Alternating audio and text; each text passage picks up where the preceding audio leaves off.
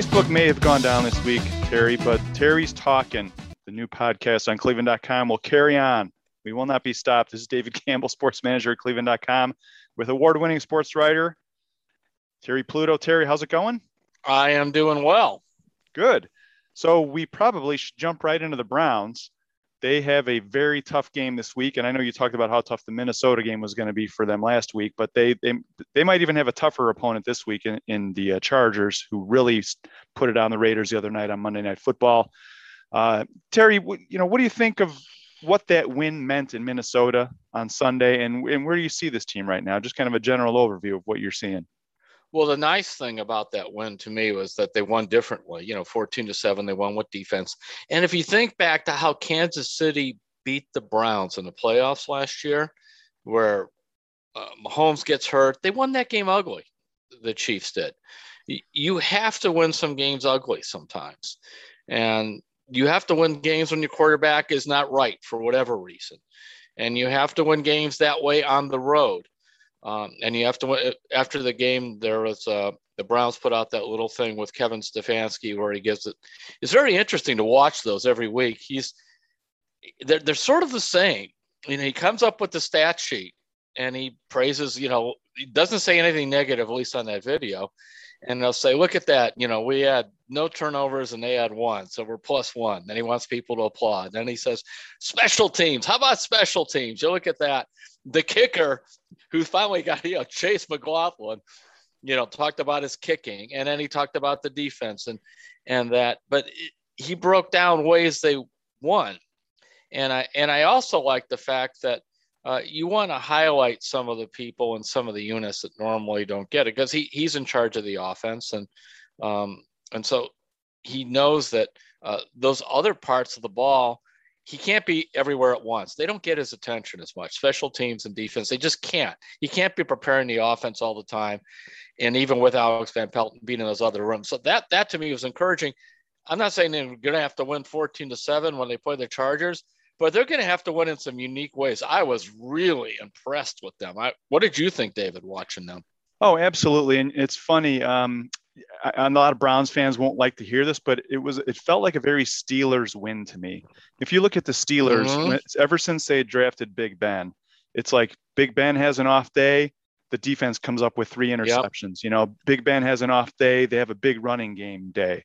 Um, you know, the the running game is not having a great day, but there's always somebody who they can turn to when things get tough. And I think you're right. I think this Browns team is starting to discover that they can win if everybody's not having their best day, and that's a huge thing. That is what playoff teams and and teams that go deep into the playoffs are really made of. When you look at how uh, Brady beat uh, the Patriots the other night, it was raining. He wasn't very good. He was throwing. He was trying to rival Baker and like off-target throws and all that for a while. They won anyway, and they won uh, on the road. So that was a huge deal. And I also think that there's going to take something like that to win against the Chargers. I'm really curious to see if they can get uh, to Herbert with the defensive line like they did uh, with with Cousins because Herbert's bigger and more mobile. I mean, I knew Herbert was pretty good, but man, he really impressed me in that game. Yeah, and just the way he leads that offense, being yes. such a young player too, it's really impressive. And and you know, I guess we could talk about the Chargers real quick, but if you look at Herbert, he, he is kind of like a reflection, kind of like the Browns and Baker Mayfield, but mm-hmm. Herbert is kind of a reflection of Brandon Staley, who's a Northeast Ohio guy, came from Perry, went to John Carroll, you know, has John Carroll connections, coach there.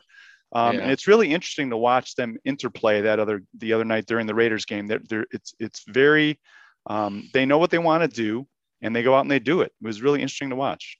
Yeah, they have those little running backs and and it's going to be a real challenge. And okay, fine. I mean, if you want to be good, that these are the kind of games you have to win.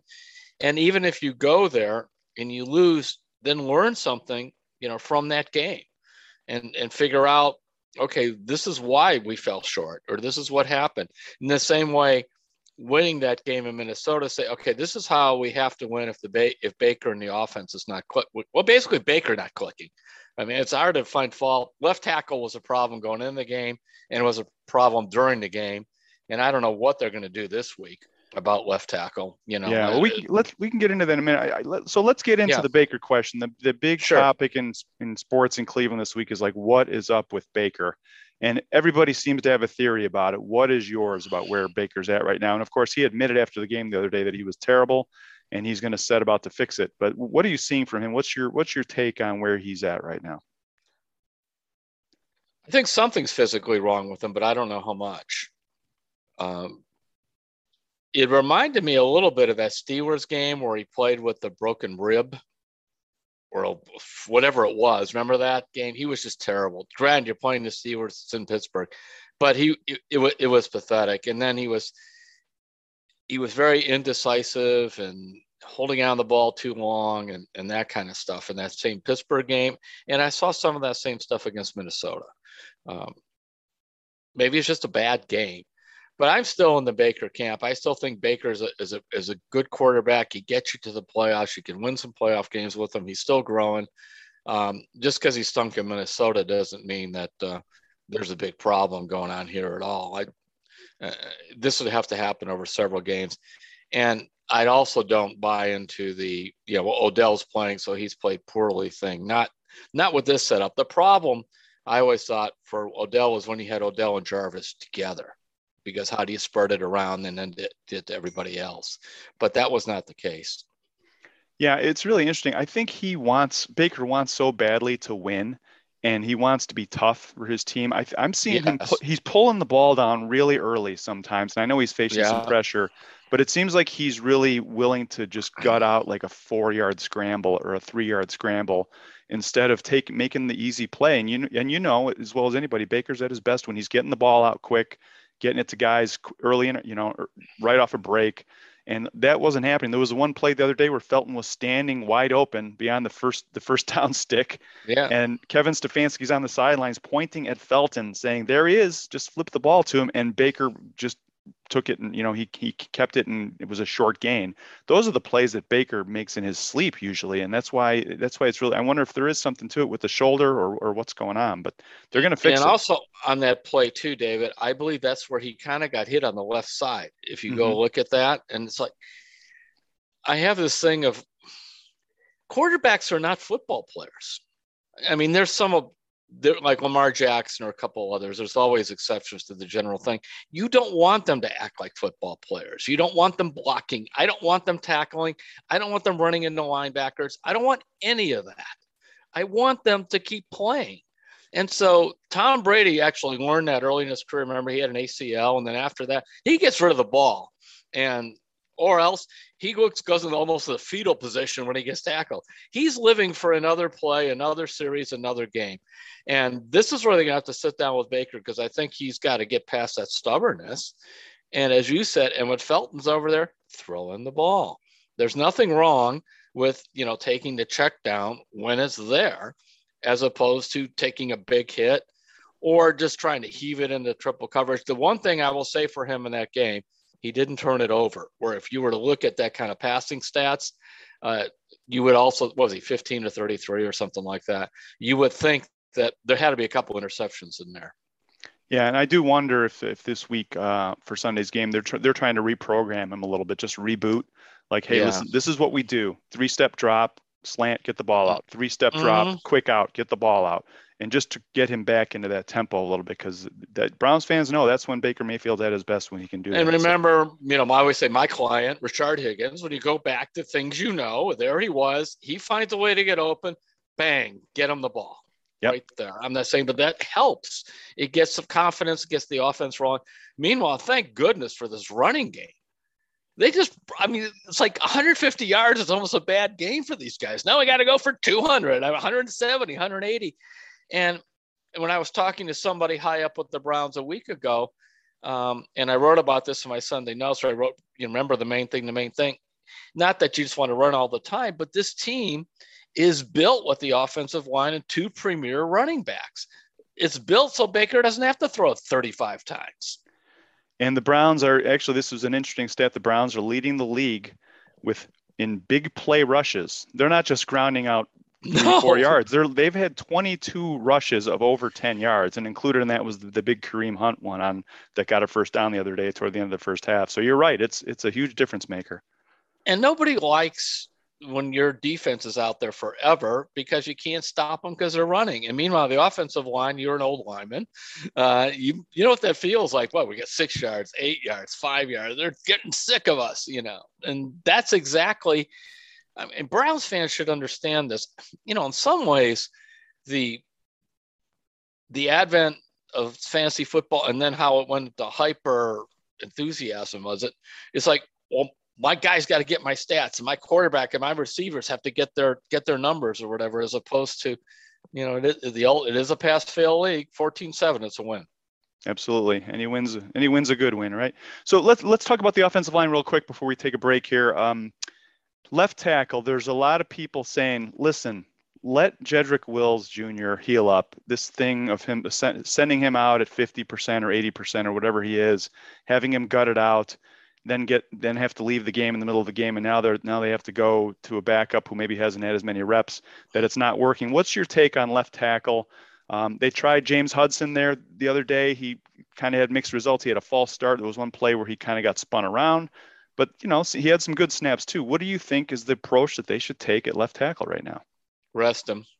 Pick, pick your pick somebody, Hance, Hudson, whoever, uh, and and try that. The shame is this is why they kept Chris Hubbard. The idea was to have him in the bullpen, and you could put him in. At least he's had quite a bit of experience playing both tackle positions. Uh, but I think he's got one more game yet, or something on the on on the uh, injured list. But yes, I would, and and you know, and maybe it cost you a game against the Chargers. But the way um, Wills is playing, he's not playing very well anyway, and it doesn't make any sense. A really good way to get past a, whether it's a high ankle sprain or whatever he has, is to have him go out there and have some 300 pound linemen just mash him. And then you fall in a pile and it gets turned funny. I, I would just rest him. Now they yeah. will, you know how that goes. Even if they do it, they're not going to tell us till right up until you know the game time or something. Right. Well, nor should they. Nor should they. You yeah, don't want to give that, the other. But the, this is a this is a tough week to rest somebody like that because the, the Chargers. Everybody knows about Joey Bosa. I think he's got two and a half sacks. He's got two forced fumbles, and not just him, but that whole defense is really active. They really get after the quarterback. Um, I'm curious to see what the Browns do. I, I, I do wonder if they'll stick with this plan of go as long as you can and gut it out, and we'll get we'll get Hudson some help with chips or tight lined extra tight ends yeah. over there. They can there's ways they can do it. Maybe they're thinking we just have to get through it, like you said, until Chris Hubbard gets back. Maybe maybe that's the approach. That possibly could be it, but I just uh, yeah, I want this guy the second half of the year where he looks like the player he was uh, last season. And if you remember, at the end of last year, uh, Wills was starting to have injuries. So yeah, and the Browns have a late bye this year too, which doesn't help. But they do have a Sunday Thursday coming up later this month, so that might help yeah. get them a, get them a little bit healthier. But, but aren't those two teams? Aren't that isn't that Arizona and Denver right yep, in there? Arizona, too? Denver, Sunday and Thursday. Granted, they're bat. They're both at home. That helps, but um, Oh well, that's why the NFL is, is fascinating to watch. You know, it isn't like college where you look at half the games, you go like, "There's no way," you know, Ohio State's going to lose to you know half of their schedule or more. Just like no way unless something. You, you, there should be an investigation if they lose that game. Yep. Whereas in the NFL, if you're not with it, um, you could you can get dumped. Yeah, and that's why the injury report is one of the most important things of the week. Yeah. People pore over that to see what's going on. So, so uh, we, we should spend a few minutes talking about the Urban Meyer situation in Jacksonville. It's an NFL story with Ohio ties. Um, our colleague Doug Lesmerises has a column up on Cleveland.com today talking about how Urban didn't really live up to the Urban standard and kind of that he's kind of in a tough spot where he's at right now. What, what was your take on that whole thing, and and uh, how do you think it'll it'll affect the team and him going forward? Coaches like it or not, are, are held to a higher standard. In the same way, if you remember when that, uh, I can't think of the assistant coach's name for Kansas City when he got into it with Harrison on the sidelines. Remember, he shoved Harrison, even there in the contact. No, you are not supposed to put your hands on opposing players. You're just not supposed to. Whereas if it was another player on the sidelines of there, but hey, hey, whatever, you know. Um, but I mean, Urban, and that just comes as a whole litany of it's almost a lament of mistakes he's made since he took over there. He he's entirely clueless about the NFL, you know, how to put together a staff and and what he's doing, and his temperament is ill suited for it uh, because those every loss is like the end of the world to him. And he's taking over a team that's young and is going to lose a bunch of games. And then on top of it, he didn't fly home with the team like you're supposed to. And uh, uh, when you're a coach, just don't do that stuff. I don't care where your marriage is, where your life is. And all they ever do is tell these guys, be careful in public. Everybody has a cell phone. Be careful in public. Everybody's taking your picture. And there's your coach out there. Um, and, you know, I'm not there, but that to me is just like the exclamation point on a whole paragraph listing all the different things that Meyer has not been able to handle since he's come to the NFL, and how Jacksonville, he must interview great. Of course, he's a great recruiter, so he could, but really, they had to know they were going to be in big trouble with these guys because the history of most of these guys, whether it's uh, in the NBA going to college, uh, from college to the NBA, or straight from college with little pro or no pro experience to the NFL. Um, you know, it's even a guy like Nick Saban, who had been a defensive coordinator for the Browns, remember when he went to uh, Miami, it was a lot of rocky times for him. These yeah, guys have a hard time with it.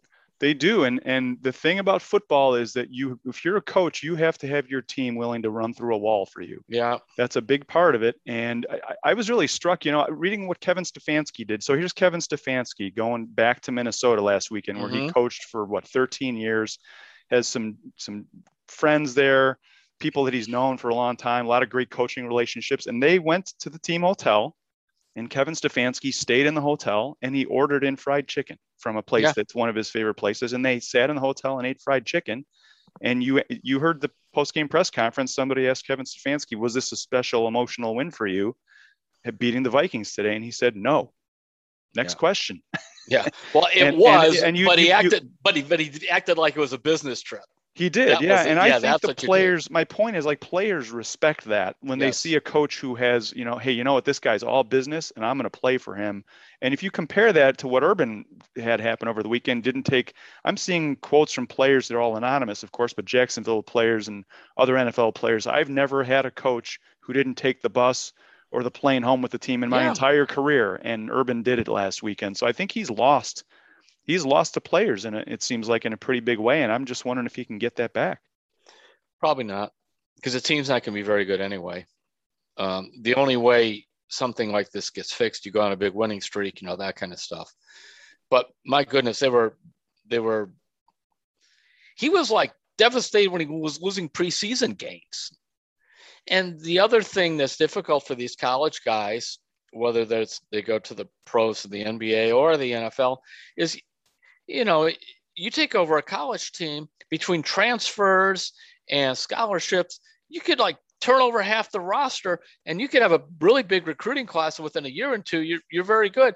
It doesn't matter that you happen to want this player in the draft but if they take him in front of you uh, they took him in front of you. The player doesn't have a choice. You can't go to his house and recruit his mother.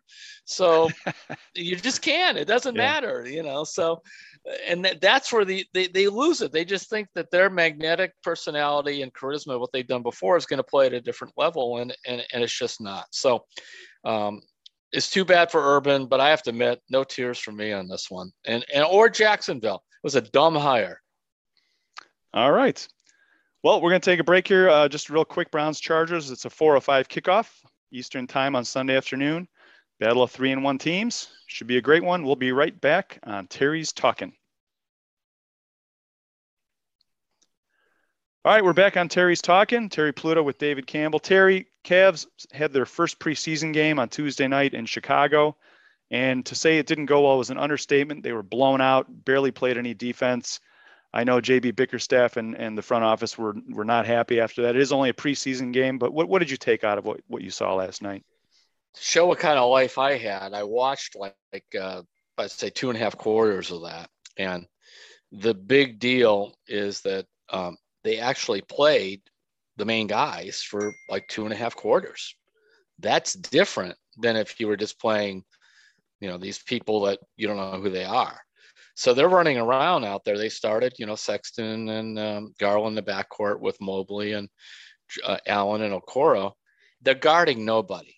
The ball ball movement is terrible, and they looked like five guys just came off the street. And that to me, now there were some nice individual things here and there. And remember, they're playing the Bulls, and the Bulls are a bunch of new guys, and you know, the Bulls in some ways almost like the Cavs. They've been changing coaches and going through all kinds of different things. Um, I just thought it was incredibly disappointing, and we'll see they got some more preseason games coming up. But you have to have some kind of identity and you have to play some sort of defense. And it wasn't there. They had a little bit of a, a nice moments when they brought in Rubio and Love and moved the ball a little bit with those guys. You know, Kevin looks to me like he uh, is in decent shape, but he doesn't still doesn't move very well. He plays like sort of the old man basketball. It's really below the rim now. You know, makes long shots. Kind of knows what to do, but you know, he he is he's just so susceptible in pick and rolls. Their pick and roll defense was terrible. I so we'll see. Now Mobley, um, I think he had 10 points, eight rebounds. He he's very thin. He's getting shoved over inside. But my goodness, he could block some shots. He could run. He can handle the ball fairly well. Uh, you could see all the raw talent there. Um, I, I thought Garland, you know, against one preseason game, we'll see, but I thought Garland looked better based on what he did last year. Yeah, and they're back to back tonight. I think they're in Atlanta yeah. tonight, if I remember. So they'll have a chance to redeem themselves and get that one out of their system pretty quickly. Um, anything else you want to say about any of the young guys that you, that you kind of took from took away from last night? It was so bad that that really was the issue. And I actually watched some of the tape of their scrimmage the other day, which was underwhelming to say the least. They didn't really go at it very hard. Um, the good thing is if uh, they look at these tapes and say, all right, we really and we need to get these guys going and, and especially get some idea and have an idea what you want to play on defense. And you know, them losing Larry Nance Jr. is huge because that's he was a big part of when he was healthy of helping them defensively. The only time that I remember for quite a while the Cavs played any kind of consistent defenses all for a while was when they had uh, Drummond and Nance playing together. Some and that team actually won some games in that. I'm not saying to go back, but you know why they they had an identity, and hopefully they could get something like that going now. Yeah, what do the coaches call it? Somebody who connects you on defense, right? And that was what yeah. Larry Nance did was just make sure people were in the right spots, switching. Um, and it, they need somebody and, to do that. Yeah. And leading by example too. Mm-hmm. A lot of these guys, they need you. You missed that. You did that, but you don't see them on the floor for a loose ball. You don't see them blocking out. Well, Nance did all that stuff. All right, let's move on to the Guardians. It's going to take a while to get used to saying that, Terry. I thought uh, Tom Hamilton, I thought, did a wonderful job kind of wrapping up the season. If you get a chance to find that on social media, he just taught, really put, um, uh, he, he really built a bridge, I thought, between the final game as the Indians and what's ahead. If you get a chance to listen to that, it's worth listening to. But Terry, you should take uh, inventory of this team. Can the Guardians as constructed, do you think this team can win 90 games next year? I know that's kind of right on the border of the playoffs usually, but assuming the pitching staff is healthy, eh, based on what you've seen, and, and who knows what they're going to do in free agency, but if this team comes back as it is with another year of experience, and these young guys are obviously they have more innings and more experience now, and where do you see this team as it's built? I'm upbeat. You know, I, I wrote that I thought they could win 90 next year. Um, I'm also basing it on them having a payroll of 70 million or more, as I call it a Tampa Bay payroll. Because if you can't spend as much as Tampa Bay, you got problems and deeper ones. And now that the team is past COVID, past, you know, what's going to happen with the lease, all that. Uh, now I know the name change thing is costing them a ton of money, you know, all the what's going to be done, but nonetheless, um, they have to move that up. And if you're the Dolan family, if you want to keep your management team in place where your management team has 80 and 82 is a bad year, isn't it remarkable they won more games than the Mets and Pirates? How about that? I mean, well, the Pirates too. The Mets and Padres is what I meant to say.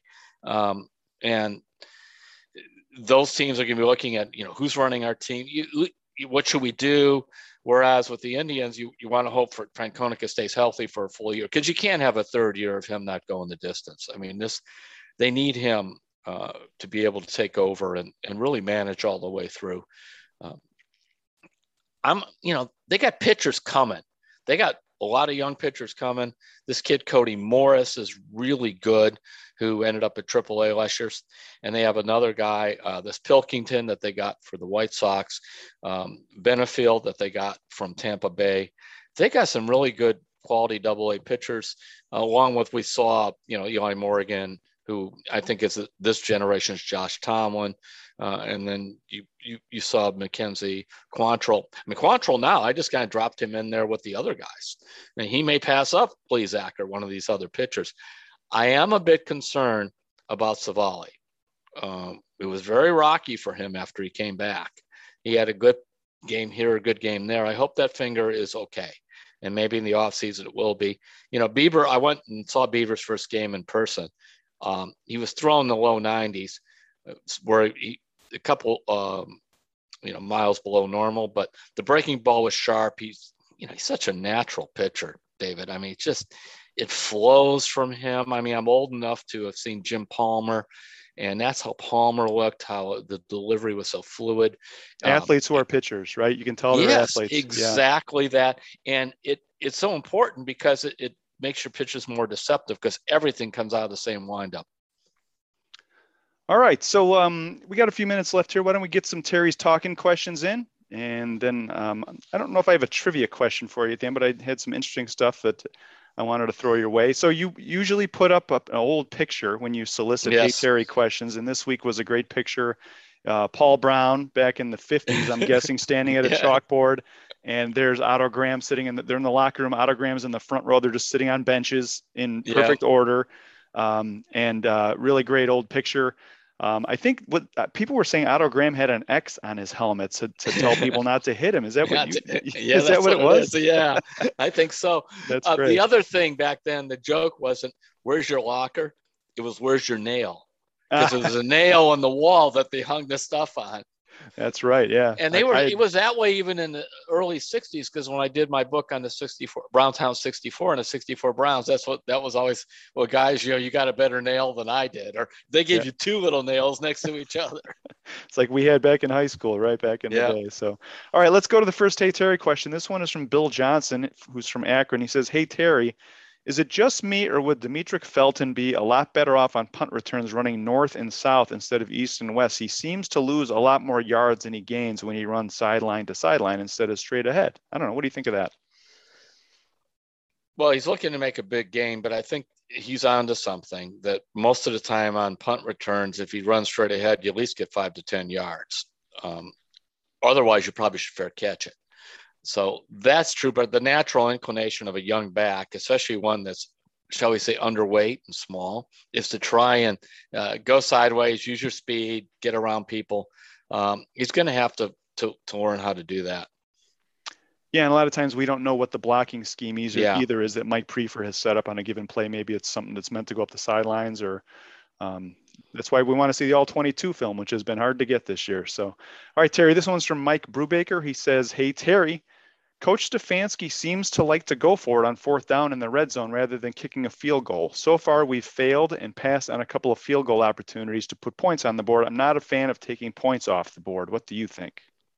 I think it depends on the opponent um, and also the, the kind of game. Like if where you saw Earl after the first quarter, I would have thought that Minnesota game's going to be high scoring. By the middle of the third quarter, uh oh, nobody's scoring here. So I'm going to take the points uh, as opposed to going for it. That is disturbing, by the way. They've had it, three consecutive plays on fourth down where they went for it and Baker got sacked. Now, I'm not good enough to know whose fault that is. Uh, there probably was some problem with the with the play the play call, but nonetheless, Baker wasn't helping the situation either. And so on top of it, you're probably giving away pretty good field position when you don't get the fourth down, but you're adding more yards to it by getting sacked. Yeah, and like you said, Kevin Stefanski has talked about there's kind of two parts to the equation, right? Yeah. There's, there's one is what do the analytics say, which the Browns mm-hmm. really rely on. So the de- decision is pretty much 99% made unless Kevin Stefanski has a different feeling. And like you said, the game did change, and, and Stefanski talked about this after the game. Like you said, it turned it turned into a tight scoring affair, and he took the points.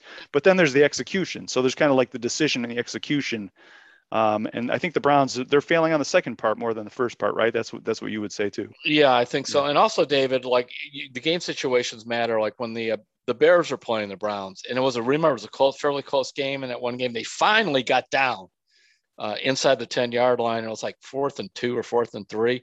You got to go for the touchdown because you, you haven't even get inside the twenty for forever, and you kick the field goal. Um, sometimes it's like I finally got to this part where I could see the end zone, you know, go for it, and right. because that's the way the game is. So that's that's my feeling. The nice thing is, um, you know, we we take these kickers for granted. Do you know, by the way, I, I added this up. The Browns have had since Phil Dawson left nine different kickers since 2012. They've had nobody last two years in a row, and among the nine, Cody Parkey's made two visits here. So they haven't had one. If this kid, Chase, can actually stick around for a couple of years, remember last year they wouldn't even try a field goal for more than four, oh, past the 50 because they didn't think Parkey could do it. Um, what a relief that would be just to have the same guy for a couple of years who was pretty good. Yeah, and you always see that green line they have on TV during the game. Yeah. So if you're field goal range, the Browns has moved back several yards, which mm-hmm. gives them a mm-hmm. lot more options, like you're saying. So all right. I know that Rashard Higgins is your client, but and this yes. is not a Rashard Higgins question, but it is a DPJ question. It comes from Dan Faywell, who's from Solon, Ohio. He says DPJ owned the preseason and catches the ball consistently. Is it his lack of is his lack of production based on not being open, not being targeted, or both? I think not being targeted primarily because then then what helped them the preseason is uh, OBJ never played, Jarvis never played, and he, Rashard even had missed a game or two with a hamstring. So he was the main guy out there, along with uh, who was a Davion Davis. Remember him? You know, Absolutely, those guys got to show it because he got the ball thrown to him. I, I'm, I'm worried. Uh, uh, if DPJ keeps getting ignored, I'm going to add him to my client stable of ignored receivers. He could join Rashard Higgins, and I'll take them both. I think that kid and they always talk about how smart he is and he's prepared. He's, he's strong. He'll fight you to, to get the ball. He'll make sure the other guy doesn't intercept it in front of him. Um, I like everything about him. I wouldn't be surprised. I wonder if they might put him back on punt returns, not because he's going to break those big ones, but he catches everything and he does run in a straight line.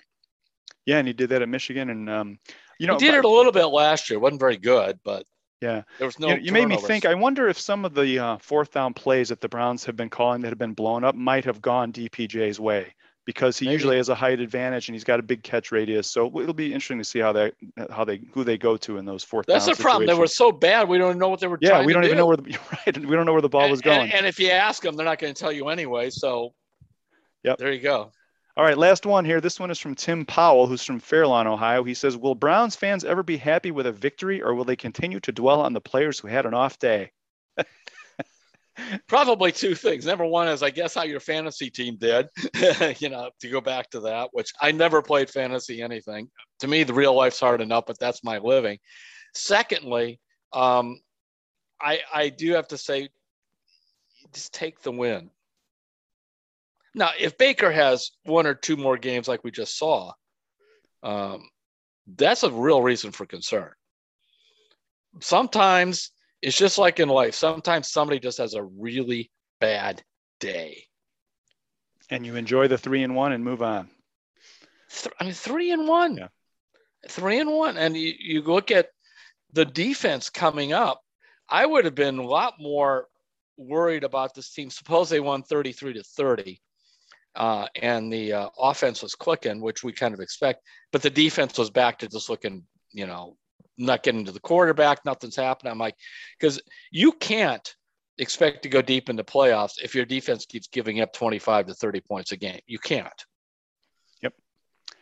All right. Well, we'll see. It's uh, if the Browns win again and people are still unhappy, we'll have to revisit this. And maybe we'll have to like have like some kind of exorcism or of this negative demon that has taken a hold of the of a four and one fan fan base. All right. Hey, let's talk about your faith column from last week. I think this was sometimes you write about things that affect everybody, and this was certainly one of them. Um, you wrote about you talked to your wife Roberta about, hey, how can I how can I be better? How can I be a better husband? And she gave you really some really interesting answers about how to listen better. And you turned that into a column last week. and everybody should read it. It's really interesting, and it's not just for people who you know for husbands and wives. It's about how to communicate with friends and family members. Um, and this week you asked people for like their advice, and I was kind of curious what kind of response you've gotten and what what kind of things people have been offering up. I mean, wow, it, it, it sounds like it's just about marriage. It isn't. It's about any kind of close relationships and families or whatnot. One of the things um, uh, a person said my uh, husband and I have the 51% rule. It isn't 50 50. If you really want to uh, have, build a relationship or a friendship, you're giving 51% on your side. In other words, you're doing a little more than what you think you ought to do, uh, and then you'll be better off. Like what Roberta said to me, and, and, and she was hesitant. I said, first of all, you have to ask, what can I do to be better? And you're probably gonna have to ask a couple times to say, no, I really want to know. And I'm not to say, I'm not to get defensive. I really want to know. She says, you know, sometimes I just want to tell you about things that happen, wherever. I just need you to listen to me. And that stung because I know how I'll turn her out sometimes. Or a way to say, okay, right now, you know, I'm busy, but let's talk about it in a couple hours and then you make sure you do it but it's the same way in a friendship a friend calls or a relative calls and you're in the middle of something uh, and if, if they do call, even if you, you don't take the call, to send them a text back and say, look, I'm in the middle of something, but can I call you at eight o'clock, you know, around there. That's the way we do it for respect for, for people. So that's, you know, that's what it, what it's built on. And, and there's a lot of other good comments from, from folks. Don't expect people to be like you. Mm-hmm. Uh, the one, the worst thing you say, well, if I was in your spot, here's what I do. Well, you're not. I mean, start with that as opposed to now, you know, it isn't how I look at it. Now try to crawl into the other person's skin and see how they're feeling and say, now I've really tried to look at it from your point of view, not mine. And here's what I'm thinking about you ought to try. So, hey, you get all this stuff for free in Sunday's paper. I'm on the sports page. I'm over here. I'm giving, you know, great family advice. What else do you want? That's right, and sports and and life advice. Life. no, it is. It's interesting to bring back the sports. So there's a there used to be a football coach in Chicago at Mount Car- Mount Carmel High School, which produced uh, boy Antoine Walker, Donovan McNabb, and his motto was "Win." It was W I N. And your column made me think of this. And yeah. for what's important now. Yeah. And I, guys are really bad at this too. Like I think we'll be looking at our computers or something will come on TV and you're trying to talk to your wife or somebody at the same time and you're trying to do all three things at once. And I think your column really drove home to me, like, all right, what's important now is to like pay attention and, and yeah, look were, at and look at look the at person. them. Yeah, you were really yeah. you were really you really made a strong point out of it. Like, look at the person you're talking to, so you can connect with them non-verbally. Because I'll be bad. I'll be way, looking. Right? I'll be as you said, you're looking at computer screen there, and yeah, okay, yeah, it's too bad about that. It's like just stop, turn, and look, and five minutes of that will make your life a lot better, probably. Absolutely. So, all right. Well, we'll look forward to reading the follow up for that. Um, it'll be online on cleveland.com on Saturday. And then, as Terry said, in Sunday's paper. And now, to wrap up the show, this is kind of a Terry's trivia question. So, Terry, everybody knows that Paul Brown was a huge innovator. And you put your picture, the, the his picture uh, in the locker room up when you solicited some questions this week. Um, of course, Paul Brown was inducted in 1967 in the Pro Football Hall of Fame, and Otto Graham was his presenter, which was fitting, of course.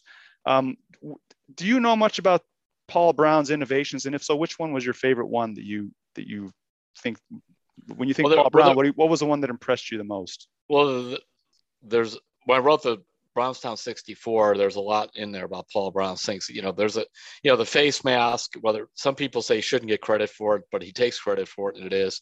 Um, I thought it was interesting that he he was the first to put coaches up in the press box to watch Absolutely. the game from on high. He used whether he used game film with teams his team first or used it more than anybody else. There was that. And finally, I like this one is he would quiz his players, hand out quizzes during the, a couple times during the week for upcoming game plans. And one one of the coaches said, you know, these guys are cheating on that. He says, even if they're cheating, they're still learning it. which is true. which is true. So that was. Uh, yeah, there's uh, there's so like much that. cool stuff like that, though. Um, yeah. Yeah, I think if you go to the Pro Football Hall of Fame, I think there was an, actually an early version of the radio helmet that he tried to mm-hmm. build at one point. Is that right? Yeah. And, yeah, and then I never knew that he was the first coach to put his team in a hotel the night before games. I didn't know that either. Just yeah. you said that now, that's new too. Yeah. Well, cool you know, he thing. stuck them out at Hiram. Part of the reason they, they trained at Hiram's because the town was dry. They had to go 10 miles away to Garrettsville to get any beer. And Always a no, method to the madness. No air conditioning. He didn't even really particularly want them having fans in their room. All right. Well, listen, uh, that'll wrap up this week's edition of Terry's Talking. Um, Terry, thanks for making the time again. It's always fun. Uh, you can catch Terry on Facebook if you want to hit him up with a question. You can also, if you want to ask a Hey, hey, a hey Terry question, you can email it to us at sports at cleveland.com and we'll make sure Terry gets it again at sports at cleveland.com. Have a great week and we'll catch you next week on Terry's Talking.